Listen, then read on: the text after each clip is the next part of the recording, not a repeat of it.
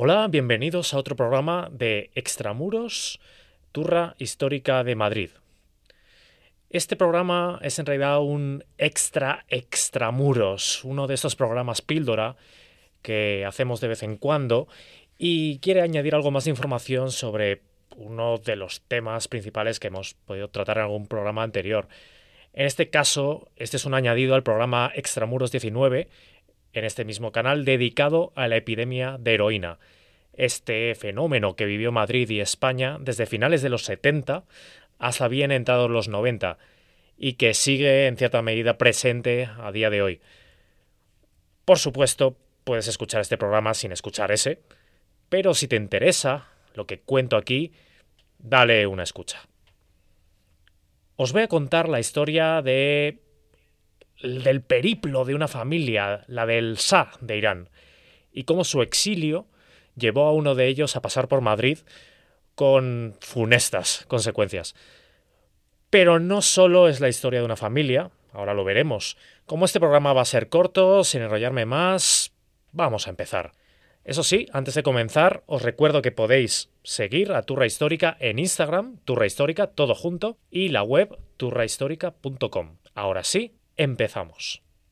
A las 6 de la tarde del día de Nochebuena de 1981, un furgón trasladaba al Instituto Anatómico Forense de Madrid los restos de una persona encontrada muerta en un centro de beneficencia.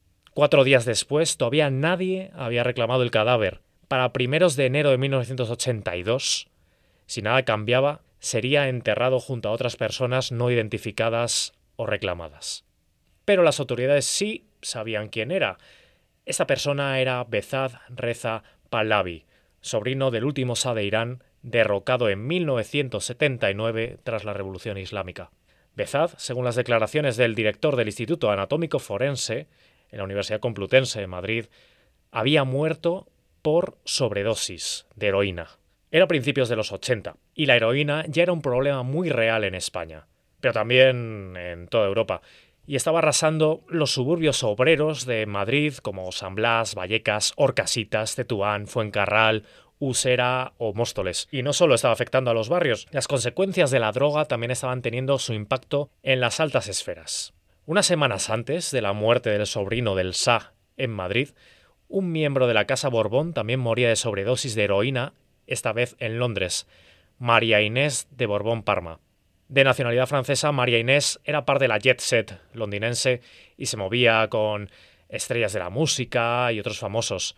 Después de sufrir un paro respiratorio, sería trasladada al Hospital St. Mary's en Paddington, donde se confirmó su fallecimiento. El mismo Hospital St. Mary's, donde da la casualidad que 107 años antes, en 1874, se había inventado la heroína. En 1981 este tipo de noticias de famosos y anónimos serían constantes. Pero Bezad no era un famoso más. ¿Cómo acabó un sobrino del Shah de Irán sin hogar y muerto por sobredosis en Madrid. Bueno, tenemos que ir 30 años atrás, a 1951, cuando España se cruzó por primera vez con la familia real iraní. Ese año se presentó en el Salón de París del automóvil el deportivo Pegaso Z102 de fabricación española. La revista especializada francesa Al Automóvil lo llamó una obra maestra y llegó a decir que el 102 iba a ser un rival directo de los Jaguar y los Ferrari de la época. En realidad, este coche se quedaría en un prototipo con unas pocas unidades fabricadas, pero que sirvió como proyecto de innovación para la industria automovilística española.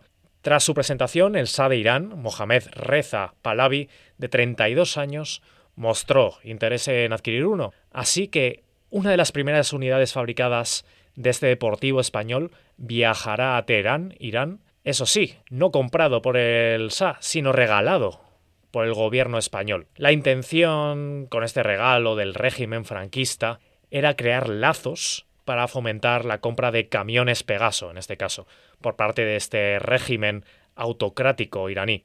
En este año, en 1951, Mohamed Reza Pahlavi lleva 10 años en el trono tras el derrocamiento de su padre con ayuda de los británicos. Por lo visto, el viejo Shah, su padre, había mostrado en plena Segunda Guerra Mundial cierto acercamiento a la Alemania nazi y eso a Churchill no le gustó. así que los británicos apoyaron la llegada al poder de su hijo, que era bastante más manejable.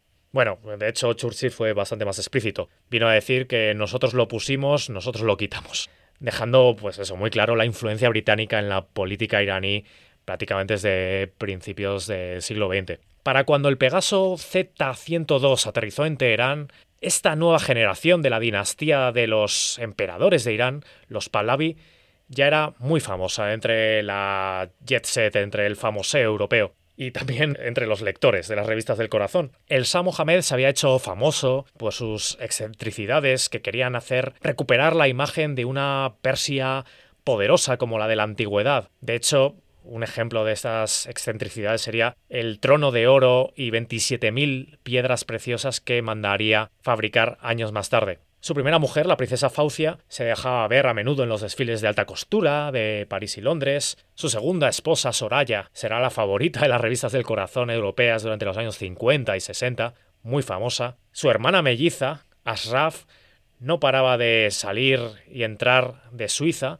donde residía más que en la propia Irán, y su hermanastro, Mahmoud Reza, se dejaba ver paseando por Hamburgo conduciendo un espectacular Cadillac morado. Dicen que acompañado de mujeres atractivas siempre. Hamid, su hermanastro por parte de padre, también estará bajo su protección. Ya hablaremos de este Hamid porque tiene cierta importancia en, en esta historia. Bueno, en fin, el Shah se estaba encargando de que a sus hermanos y familiares no les faltase nada. Los hijos y sobrinos del Shah comenzarán a entrar en las escuelas más elitistas de Europa y Estados Unidos. Y aquí me interesa hablar un poco más de esta relación que tenían los Pahlavi con España. Porque más allá de ese lujoso deportivo, ese Pegaso que le regaló el régimen franquista al Shah, su relación con España va a ser constante. El Shah visitará España en muchas ocasiones, será recibido por Franco, siempre con muchos honores, ya en 1951, el embajador iraní había concedido a Franco el collar de la Orden Pahlavi, que, bueno, que en un país como España, que eh, estaba empezando a ser aceptado en el entorno internacional, era significativo. Pero bueno, el Shah visitará España en múltiples ocasiones durante los años 50 y 60. En el año 57 primero y luego ya en los años 60 múltiples veces, en el año 65, 67, 69. La prensa española siempre se hacía eco de estas visitas y consideraba el Irán de los Pahlavi un baluarte anticomunista en Oriente Medio. Y hablaban siempre de una manera muy pomposa de cómo esta monarquía era milenaria y alimentaban en el público esa fantasía de una monarquía muy antigua, oriental, eh, exótica.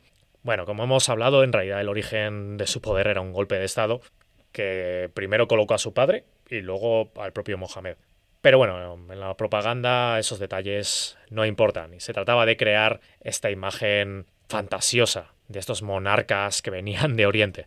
En fin, la alta sociedad y la prensa española adoraban a los Pahlavi. A principios de los 60, de hecho, su hija llegó a escribir una serie de artículos en ABC, bastante cursis y amables, eh, en mi opinión. Pero bueno, ahí hablaba un poco de la vida de su familia. Pues podemos imaginar esa vida de lujo y maravillosa. En uno de estos artículos, de hecho, cuenta cuando ella estaba estudiando en París y presentó a su padre a una compañera suya de universidad, Farah Diva, la que luego sería su tercera mujer. Por cierto, eh, este matrimonio fue después de separarse de la anterior mujer, Soraya, que fue básicamente por no tener ningún hijo varón. De hecho, en la prensa española de la época, en la prensa del corazón sobre todo, se la llamó la princesa de los ojos tristes. Pero bueno, que a Soraya tampoco le fue mal. Se fue paseando por todas las cortes y saraos europeos y era especialmente habitual en Marbella. En fin, como vemos, toda esta familia estaba en la cima en este momento, en los años 50. Pero supongo que, bueno, siempre se quiere más, más dinero, más poder, más lujo. Y en este caso, la élite iraní eligió para obtener todo eso el tráfico de drogas. En los años 60, Hamid Reza Pahlavi, el hermano menor del Shah, que ya hemos mencionado antes, aparece ya en informes del Sabak, el servicio secreto iraní, como responsable de haber establecido en Teherán una mafia internacional de tráfico de drogas, utilizando compañías aéreas para traficar con opio. Su negocio consistía en introducir en el país, en Irán, opio, sobre todo desde Afganistán. En Irán lo convertían en heroína y después lo distribuían por el país y por Europa. Este negocio lo hacía, por supuesto, con el apoyo de altos mandos del ejército, que en ocasiones incluso le escoltaban cuando él mismo hacía de traficante, utilizando su inmunidad diplomática. La involucración de este miembro de la realeza iraní en el tráfico de heroína era un secreto a voces en Teherán. Se hizo tan conocido que la mejor heroína que se podía conseguir en la capital, en Teherán, en los años 60 tenía su nombre, Heroín e Hamid Reza. Este Hamid es el padre de Bezad, ese chico que 30 años después esperaba que alguien lo reclamase en una morgue de Madrid. Pero bueno, que el negocio de la heroína no era solo cosa de este hermano. La hermana del Sa, la hermana melliza del Sa, la hermanísima Ashraf, con mucha influencia y mucho poder, será retenida en 1967 en el aeropuerto de Ginebra. La policía antinarcóticos suiza encontró grandes cantidades de heroína en su equipaje. Gracias a su inmunidad diplomática se libró de ser juzgada. Pero la noticia fue un gran escándalo en la época. Los periódicos suizos y franceses, sobre todo, recogieron la noticia, aunque bueno, luego más tarde Ashraf consiguió que al menos Le Monde se retractase después de presentarles un pleito. Mientras sus hermanos traficaban, la oveja negra de la familia, Mahmoud, había aparcado su Cadillac morado y había sido apartado de cualquier vinculación oficial con la realeza iraní por el consumo público y especialmente escandaloso de opio y heroína. Como vemos, el opio y la heroína estaban en el entorno de esta familia tan famosa y glamurosa del Shah de Persia. Y vamos a ver lo paradójico de todo esto, porque durante su gobierno se inició una persecución especialmente virulenta contra la droga, mayor de la que nunca se había hecho en Irán. El caso es que hasta la llegada del nuevo Shah, el consumo de opio estaba muy normalizado en Irán y no era especialmente problemático, y la heroína simplemente no estaba en uso. Desde 1909 se había legislado en contra del opio, pero hubo periodos de mayor relajación y de mayor persecución. Pero realmente hasta que no llegó Mohamed Reza Pahlavi al trono, en 1941, no se había lanzado una guerra a las drogas igual. La lucha contra las drogas se convirtió en el mensaje principal de su gobierno, de puertas adentro hacia su población y hacia el exterior, hacia los países del entorno y sus aliados. La prohibición internacional de estos productos fue poco a poco adoptada por todos los países dentro de la órbita occidental y aquellos que querían verse asociados a ellos, en este caso Irán, porque eso al final se vinculaba con la modernidad. Pero esa modernidad, esa nueva idea de las drogas, chocaba con un uso tradicional del opio en la región.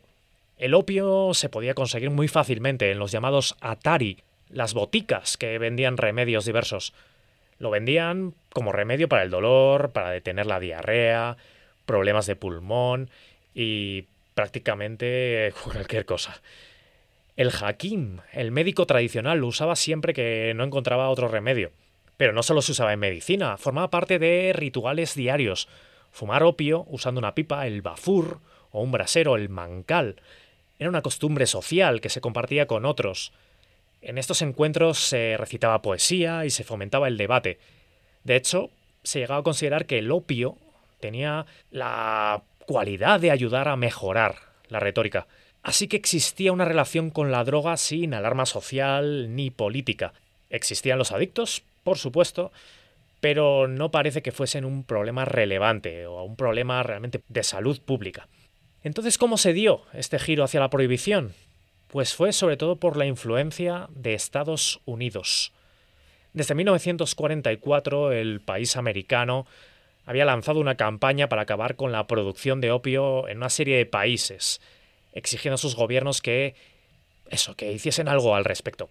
Uno de ellos era Irán, el país que, según los servicios antinarcóticos de Estados Unidos, producía la mayor parte del opio que llegaba al país cruzando el Pacífico a través de traficantes chinos, que desembarcaban en San Francisco. Después de la Segunda Guerra Mundial, los Estados Unidos enviaron agentes de narcóticos a Irán para ayudar a los Pahlavi a erradicar el opio, Esto unirá a los dos países en lo político y en lo estratégico. Parte de la estrategia para acabar con la droga en Irán conllevará una campaña masiva sobre los peligros de la droga y hablando de cifras de adictos que no eran demasiado reales, parece. Parece que se estaba vinculando consumidores con adictos necesariamente. Una labor de propaganda que acabó calando. Esta labor de propaganda acabó calando y se organizaron quemas de opio públicas y se creó una alarma sobre el consumo que antes no había existido. Mientras Estados Unidos había ganado influencia en la política interna iraní cuando la CIA consiguió organizar un golpe de Estado que devolvió el poder al Shah, al Shah Mohammed, que había sido apartado por otro golpe. Eso llevó al país a seguir a rajatabla las reglas de su nuevo amigo americano, también en el tema de las drogas. Y eso en la práctica se convirtió en una guerra total contra las drogas. Esta guerra en realidad sirvió también como un mecanismo de control de la población y para conseguir prestigio internacional. Todo este proceso acabó en una decisión muy polémica. En 1955 se prohibió por completo el cultivo de opio en Irán. Distintos grupos de población protestaron, dueños de café, fumaderos, comerciantes de opio, boticas, cultivadores de opio. Todos ellos consideraban el opio una parte muy importante de la cultura persa y también de su economía. Pero bueno, la campaña de desprestigio del opio ganó en popularidad a estos negocios tradicionales y sus protestas. Tras la prohibición del opio, ocurrió lo que se ha repetido muchas veces en estas guerras contra las drogas, a quien se perseguirá será a los consumidores y a los que menudeaban con las drogas, no a los grandes traficantes. Que, bueno, tampoco es raro, considerando, como mencionábamos antes, las altas esferas implicadas en este tráfico. Irán llegó a ser más prohibicionista que Estados Unidos, y un ejemplo de lo más duro del planeta en cuanto a perseguir la venta y consumo de drogas. Y eso habitualmente tiene otra consecuencia no deseada, que ganan en popularidad drogas más duras. Es curioso, pero es un proceso que se ha repetido varias veces a lo largo de la historia. Ante una prohibición de una droga más o menos suave, ganan terreno otras más duras.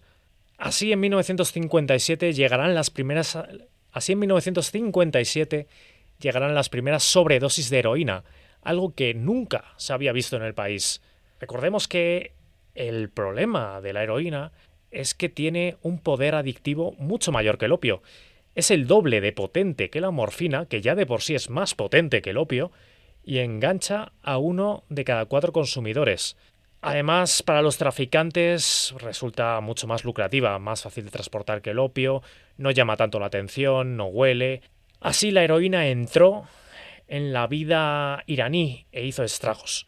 Hubo un auténtico choque cultural, porque la heroína se vivió como algo ajeno a la cultura persa, venía de fuera y venía vinculado a la modernidad y unas nuevas formas de ocio que empezaron sobre todo a partir de 1963 cuando se inició lo que se llamó la Revolución Blanca, una serie de cambios promovidos por el régimen del Shah para modernizar Irán.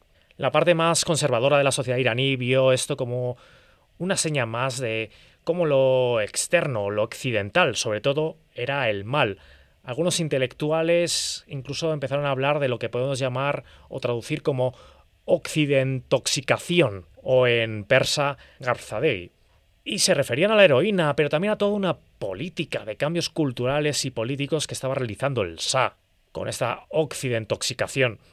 Pero al final la heroína se convirtió en el campo de batalla.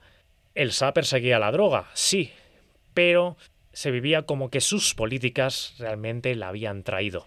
Podemos ver, simplificando un poco aquí, las raíces del movimiento antioccidental que acabará en la Revolución Islámica de 1979. Al final es un cambio cultural y político que, según algunos analistas, se hizo demasiado rápido y sobre todo que se intentó imponer por la fuerza. Por ejemplo, se prohibió el uso del velo entre las mujeres. Bueno, hay algunos, algunas fuentes que he encontrado que lo que dice es que se eliminó la obligatoriedad de utilizar el velo, pero bueno, en otros medios he visto que era algo bastante más duro. De hecho, he llegado a leer que a las mujeres se les llegaba a arrancar el velo por la calle si se les veía con ello. La policía podía hacerlo. Así que se insistió en una manera occidental de vestir y consumir. Se creó una creciente industria cultural, sobre todo del cine. Pero al mismo tiempo con la liberalización social llegó una represión política brutal, sin límites, llevado a cabo por el servicio secreto SABAC, con ayuda de la CIA. Asesinatos, secuestros, torturas que se cebarían sobre todo con los movimientos comunistas e islámicos. Mientras los laboratorios clandestinos de heroína seguían surgiendo como setas. Trabajaban con ese opio de Afganistán o con morfina base, otro producto del que se puede extraer la heroína, que venía de Turquía. Quedaros con este triunvirato porque marcará los flujos internacionales de heroína desde entonces, especialmente para Europa y España, Afganistán, Irán y Turquía. Los enfrentamientos violentos con estos traficantes en esta guerra contra las drogas del régimen de los Pahlavi comenzarán a ser habituales y se fomentará y aparecerá una sensación de inseguridad y violencia que no se había vivido antes. Llegó un momento que esta guerra total contra las drogas fue insostenible. Y de ahí un cambio que llegó a partir de 1969, cuando se abrió de nuevo el gobierno a aceptar el opio. Se liberó a las personas detenidas por tráfico, se iniciaron programas de desintoxicación y se empezaron a usar cupones que personas con ciertas necesidades médicas podían cambiar por opio. Y por primera vez se volvería a plantar opio, algo que continuaría hasta 1979 y la Revolución Islámica. A pesar de esta legalización, las redes ilegales continuaron sin problema, y en especial las de heroína. Para mediados de los 70 ya se acusaba de manera abierta a la familia real de esta vinculación al tráfico de drogas, incluso en la prensa iraní. Eso, sus excesos y la cada vez mayor represión contra la oposición llevaron a su régimen a una crisis que desembocará en la llamada Revolución Islámica de 1979, que en realidad fue una revolución que involucró a otros grupos políticos también, sobre todo comunistas, pero los islamistas consiguieron ser el grupo predominante y finalmente gobernar. Así empezará el exilio, oficialmente, del Shah y su familia. Pero ese exilio en realidad había empezado mucho antes. Como hemos visto, sus hermanos se paseaban por Europa a menudo y sus hijos crecerán y educarán en Europa. Los dos hijos de Hamid Reza, el hermanastro del Shah que había logrado fortuna con el narcotráfico en los años 60, no serán una excepción. Su hijo Bezad nacerá en Génova en 1954 y su hija pequeña Nazak en Teherán. Si la vida de su padre era bastante escandalosa, la de los dos jóvenes sobrinos del Shah no debía de ser menos. De hecho, para tenerlos controlados durante su adolescencia, ambos fueron enviados por orden expresa del Shah a Suiza a estudiar en dos exclusivos colegios. Para cuando la revolución llegó y el Shah se tuvo que exiliar en Egipto primero, Marruecos, Bahamas y México después, la familia ya prácticamente estaba instalada en Europa. Entre los países más amigables con el derrocado Shah estará España. El SA sabía que en España iban a ser siempre bien acogidos. Como hemos visto, su relación con el régimen de Franco había sido fluida durante muchos años y el rey Juan Carlos también había contactado con él en varias ocasiones y los había visitado. El rey Juan Carlos, de hecho, había hablado con él en 1977 pidiéndole 10 millones de pesetas para financiar, no queda muy claro cómo, la transición. Pero bueno, no solo el Shah tenía muy buenas relaciones con España. Su segunda esposa, ya viuda, Faradiva, porque el no duraría mucho tras su exilio, moriría en 1980, siempre será muy bien recibida en el país, hasta la actualidad. Será invitada por la Casa Real Española a los eventos más importantes, igual que harán el resto de casas reales europeas, y se instalará en París. Su hija Sanaz se instalará en Suiza, su heredero Reza Ciro Pallavi irá a Estados Unidos. Bueno, como vemos, se irán colocando como hijos de la buena sociedad internacional. Los 1.800 millones que se calcula se llevaron de las arcas iraníes parece que ayudaron mucho. Y sobre el protagonista de nuestra historia, Bezad dejará su lujoso apartamento en Teherán y se tendrá que trasladar a Europa y elegirá Madrid, Allí se convertirá en una oveja negra de, la familia, igual que había sido su padre y como sería su hermana, conectados ellos también al consumo de drogas y a una mala vida que les separará del resto de los Pahlavi. En una entrevista a la revista española del corazón Protagonistas de esta época, el príncipe iraní Bezad decía que su título le había obligado a vivir en un lujoso apartamento mm, rodeado de ministros y de nobles y que se sentía asfixiado en ese ambiente, que odiaba el lujo y que quería la libertad. En esta misma entrevista decía que su padre era muy liberal y avanzado y que no había conseguido vivir la vida que él hubiese querido y que en cambio él, Bezad, sí lo estaba consiguiendo con su vida en Madrid, huyendo de esa tradición persa que se supone que le tenía prisionero. Pero bueno, al final ser la oveja negra de esta familia no debió de ayudarle a mantener el tren de vida al que estaba acostumbrado en Teherán. Poco antes de su muerte vivía en Madrid en un chalet de la sierra que dejó de pagar y del cual sería desahuciado. A partir de ahí su pista se pierde, pero brevemente, hasta que, eh, hasta que un 19 de diciembre de 1981 lo encontrarán muerto por sobredosis. No sabemos si su familia llegó a tiempo para recogerlo antes de ser enterrado en Madrid de cualquier manera. Es posible que descanse junto a su hermana pequeña, que también moriría muy joven a los 27 años, ella en Brasil. Lo que sí sabemos es que esta parte de la familia no tendría reconocimiento ni siquiera muertos. Hasta 2022 nadie colocaría una placa sobre la tumba de la joven hermana de Baced, Nazak, en un cementerio parisino a las afueras. Y ni siquiera lo hará su familia, lo hará una antigua amiga. Es posible que Bezad descanse también en el mismo cementerio, en alguna tumba sin nombre. Podría acabar aquí la historia de la conexión de los iraníes y la heroína en España, pero en realidad no había hecho más que empezar. El exilio iraní pasará a controlar el tráfico de heroína en Europa y lo harán cada vez con más violencia. Como hemos visto, las redes estaban ya formadas desde los años 60 con la realeza iraní y los militares iraníes de por medio. En el momento de mayor pánico en España con la heroína, estamos hablando de los años 83, 1983, 1984, las noticias sobre detenciones de iraníes y artículos sobre sus redes de narcotráfico se sucederán.